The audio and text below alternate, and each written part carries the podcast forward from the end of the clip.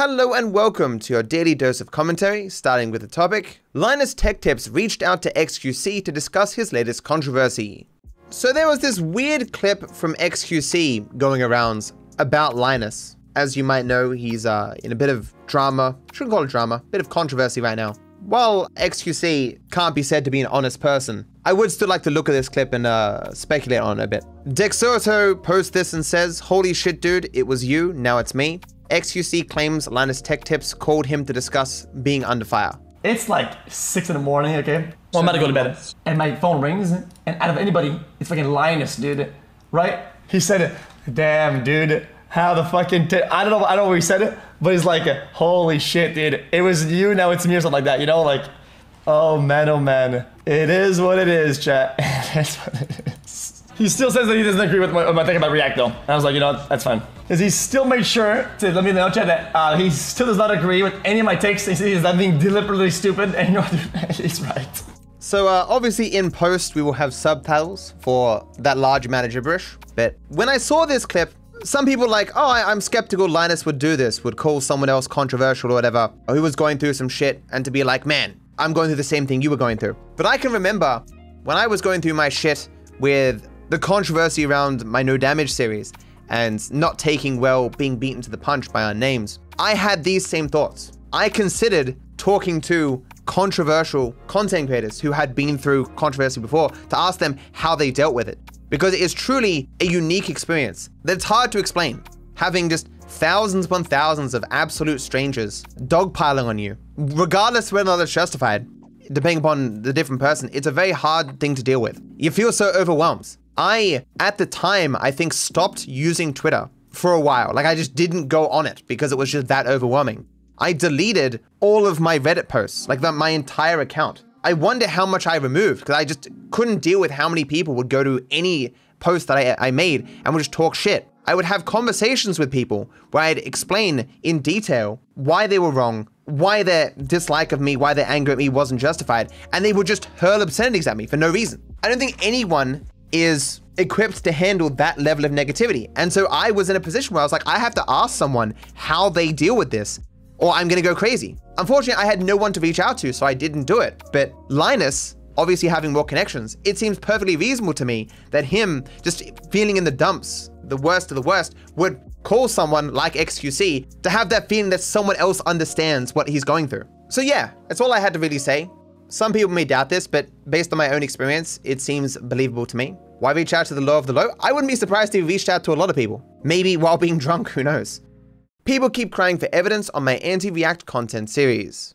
So these comments have been sitting in my rambles list now for 2 weeks. I'll read them like it was mildly interesting. You've probably heard this many times from different people, where a discussion will be being had and they'll scream, "Where are your sources, bro?"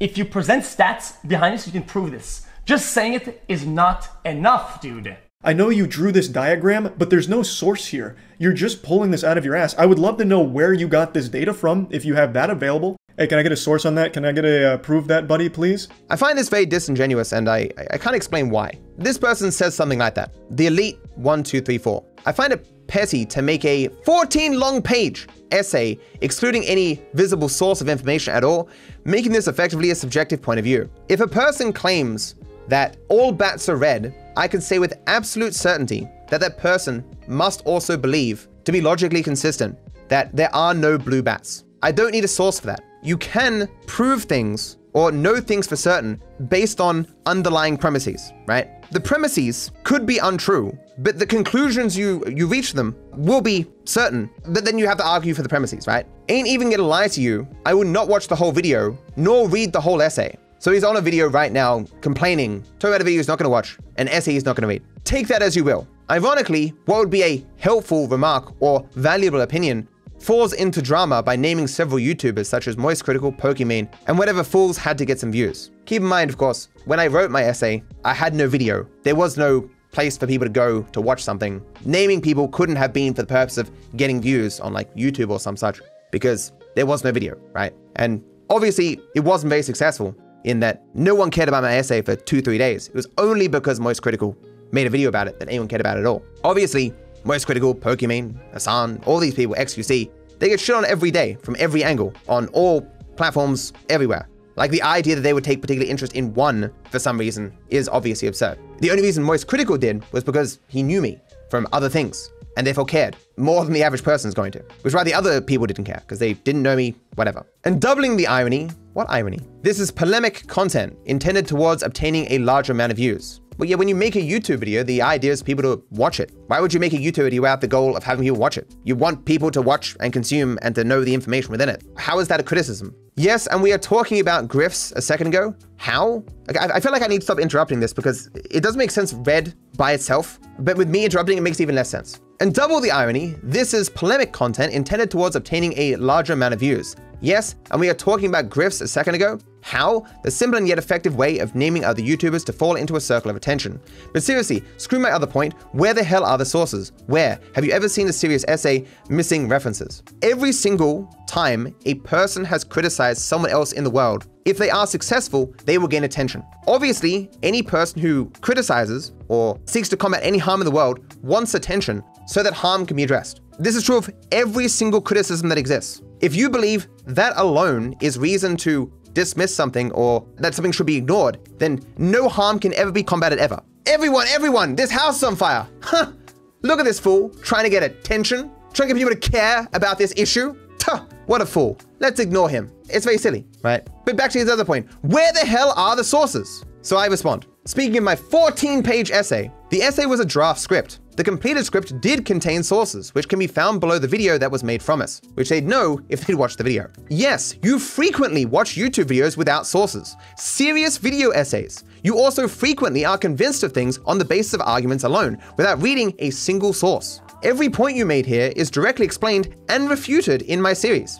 which they didn't watch or read. Why would you write a comment on something you have absolutely no interest in learning about, unless it is to speak to yourself to affirm your own bias and attempt to strengthen your emotional need for confirmation of what you already believe? Like, this person couldn't have written this with the expectation that I'd read it or anyone would care about it. They wrote it entirely for themselves. They were their own audience. Everything we believe is built on what is most likely true given what we know, and we build an understanding of the world based on the premises that we argue for. What you have said here is equally as foolish as me saying, where are the sources for everything you've written in this comment, or saying such to every single person I meet who has ever uttered a single word on any issue. These are not serious points. They are an example of the mental shortcuts that we all take in order to find quick and easy ways to dismiss things that we do not want to hear. His jacket is dirty. He speaks funny. He looks funny. I heard a guy say he did a bad thing. He supports X person, and so on and so on. We all do this, but you should be trying your hardest to not knowingly fall into this trap. You are sitting before information that you suspect will tell you things that you do not want to hear, and thus wrote this comment in order to find excuses to avoid hearing it. It is more sad than had you not clicked at all. So I thought that discourse was interesting. Like, you can go to people's Twitter and they'll be sitting there like going, oh, I agree, king slay, yes, queen slay, over and over in comment. The second they get to something that they don't like the answer to it, they don't think it sounds good, they don't like the person, they're like, where are the sources, bro? And you go, sources for what? What is the thing specifically that you disagree with? Nah, where are the sources? Like, everything that I argue for has various underlying premises that I have to argue are more likely true than not. We don't live based on absolute proof or some sort of absolute certainty. We do everything based on what is most likely true given what we know right now. I don't have to absolutely prove something true, merely show that something is more likely true than not, and therefore worthy of informing your actions into the future. True, I do have the ultimate source now though. I am a voice actor in GTA 6. I mean, how can you question me, right? I inadvertently shared a tweet from a terrible person.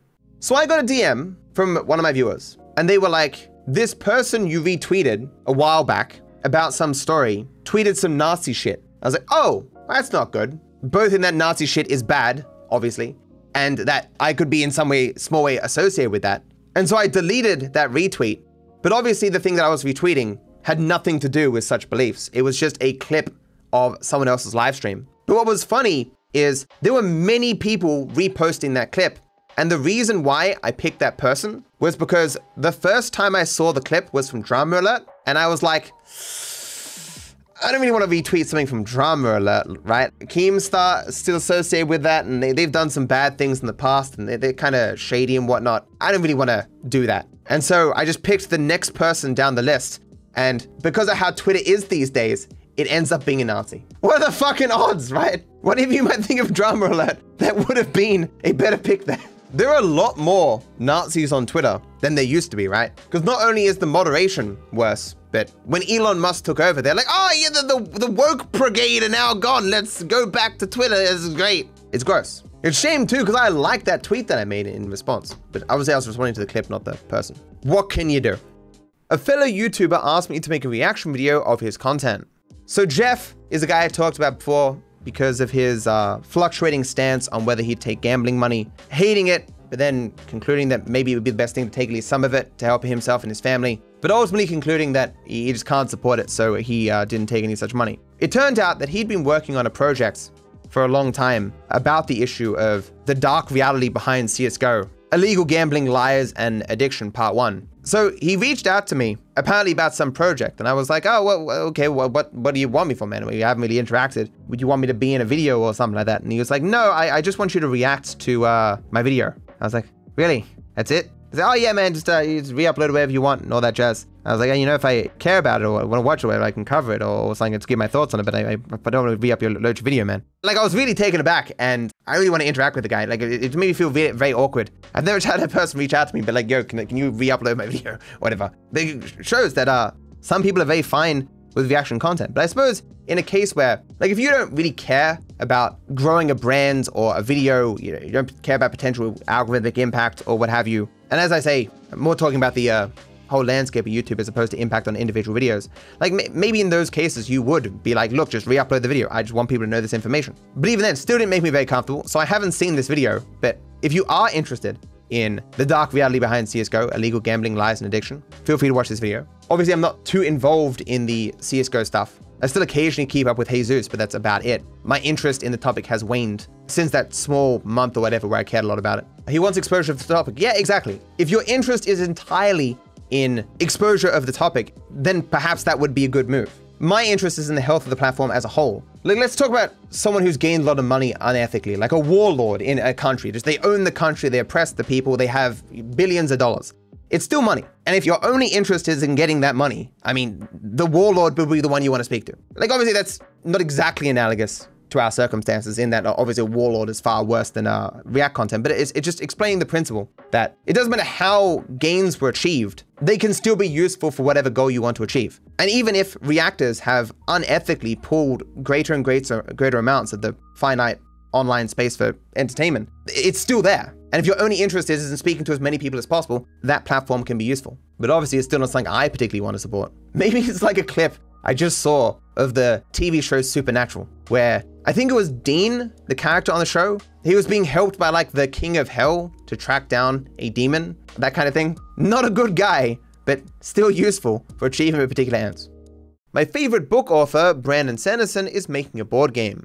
Small story, my favorite author, Brandon Sanderson, who after I finished one of his most recent books and didn't have anything else to read, have had trouble finding a new book to read. I keep looking up like top fantasy books of all time and listening to a chapter or two of new books and them not gripping me at all. It's kind of annoying, really. But Brandon Sanderson is working on a deck building board game due to launch 2024. I wonder if this will be digital. Like, there is a big market for board games, chat. There's a ridiculous amount of board games. A lot of people, the way that they bond with their friends once a week, get together at the house and play some board game. Some new board game, what have you. And so there always needs to be new stuff in that space, in the same way that we need new video games, right? But obviously online, there's also a space for deck building stuff. I mean, remember Slay the Spire and how that inspired like a billion other copycats. If this does come out digital, I will definitely play it. If it's a physical board game, I won't. I have no one to play it with. Distro. I read the first 15 pages of Way of Kings, then kind of dropped and forgot about it. Should probably finish it. I, on two separate occasions, tried to get into the Way of Kings, failed both times. When I finally did get into it, amazing series. Got to the end, can't wait for the next book. The first book, especially the opening part where it's throwing so many different concepts and characters at you, is a slog, but it's definitely a series that's worth it. It has the acclaim that it has for a reason. And of course, Mistborn is the series that you want to get into if you want to get into Brandon Sanderson's books. Also amazing. Elon Musk killed this useful Twitter tool. So as you all know, Elon Musk specifically bought Twitter to fuck me over. That was his only goal with buying it. And I want to point out another way that has happened. Not sure if I've mentioned this before. So I used to call something called fruji. Existed from 2013 to 2023. I had been using it for like the last 3 years, and it was a Twitter integration that looked at everyone who followed you and told you like the most impactful people who follow you. So I used this to be like, okay, is there someone who follows me and is therefore aware of my work that I could potentially like interact with in some capacity? And it was just useful having that information, because on Twitter, I can't like look through all the people to find other creators and stuff. They don't have those analytics because Twitter's analytics are garbage. You could sometimes like look through the verified stuff and go, oh, that's a person of importance who followed me. But of course, verification's gone in terms of its importance now as well. The reason why this site is closing down, of course, is because, as they say here, Twitter hasn't been easy to work with over all those years, to say the least. But with Elon Musk taking over, things have completely imploded. Third-party providers have been taken out by ridiculous pricing for very limited access to a subset of the data Twitter has about you. It is not feasible to try and run even a tiny business on top of this chaos. That said, we have something for you if you're interested. And this is just them saying, hey, if you were previously a premium member before, you can get on the ground floor of whatever we're working on next. I have no idea what it is. But regardless, this website has closed down. And as far as I'm aware, there is not a replacement for it. I've looked for it, but I suspect anyone who might have had a replacement has also gone the way of the dodo because of Elon Musk changes. I just wish Twitter had like even mildly competent analytics, but what can you do? My Twitter jokes strike again. So I am continuing my experiments of a kind where I am tweeting far more. Like if I see something that I think I can make a joke about, or I have something to say, I will retweet it or I will comment on it, where previously I might have just held my tongue. So this Twitter account, GTA 6 Trailer Countdown, often tweets fairly meaningless bullshit, and so I often use it as a way to make jokes. So they say here, fact, in GTA 5, Lamar was supposed to replace Franklin as a playable character later in the game before his voice actor got arrested, so Rockstar had to move on. I don't think they've ever confirmed this, but I'm pretty sure this is all but confirmed, right? Because there's like assets in the game files suggesting that, and I think the actor himself has mentioned such things. I don't know if there's been in facts and glitches or not, because there's assets where like if you walk around as Lamar, characters would be like, hey Lamar, and stuff like that. Hide your wallet, it's Lamar, homie, my nigga. Hey Lamar, what up? What it do?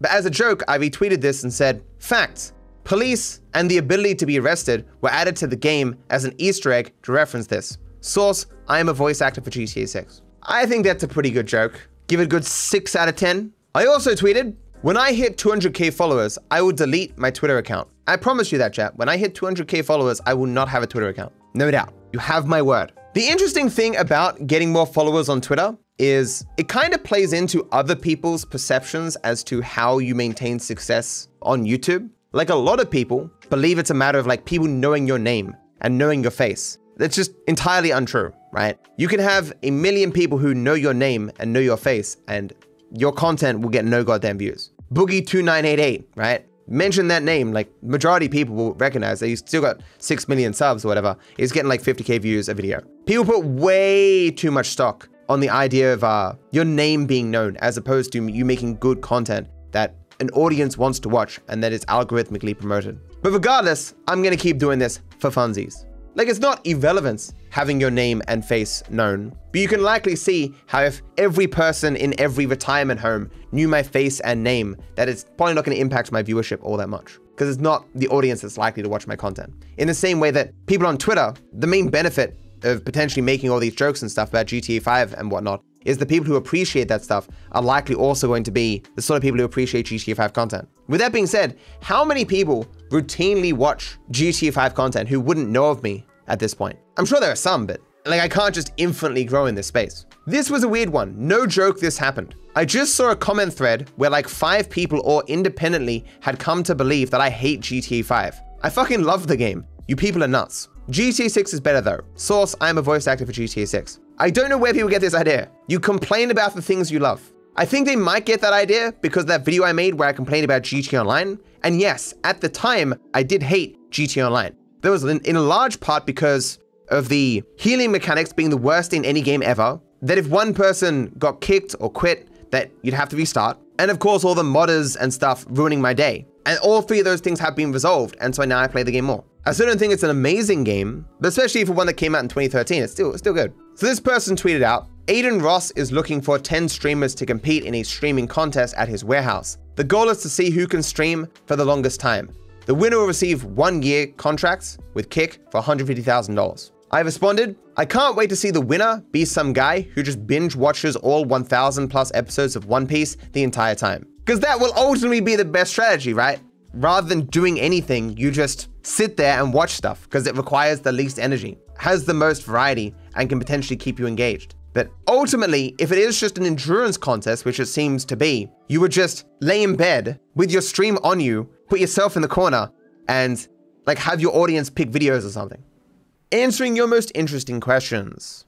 What are the negative aspects of being a streamer at your level, and how does it affect people around you? Well, I mean, I have no people around me, so I don't really know how to speak on that. I mean, I make quite a bit of money, and maybe that would impact my family's perception of me, I'm not sure. There's no real impact on that avenue, I suppose. The negative aspects of being a streamer at my level? The one that always comes to mind is that I have so many people who help me and are kind to me, and I can't remember all their names, and that really frustrates me, because it's just impossible. There's always the expectation that you will continue to grow, and the second you aren't growing, there's a small dip in your views or a small dip in your subscriber count or whatever, people who don't like you will attack you on that, and that can be very frustrating. When you have people who hate you, you want to kind of prove them wrong by always be doing good, always being the best, always having your viewer numbers go up to say, hey, fuck you, man, I am still good. And when your viewership starts to go down, that can be frustrating. Like, oh man, I'm showing these people that I really don't have what it takes. Obviously, it's a dumb thing to think about, but when your numbers are going up or going down, I think all streamers or all YouTubers and stuff will to some degree think about how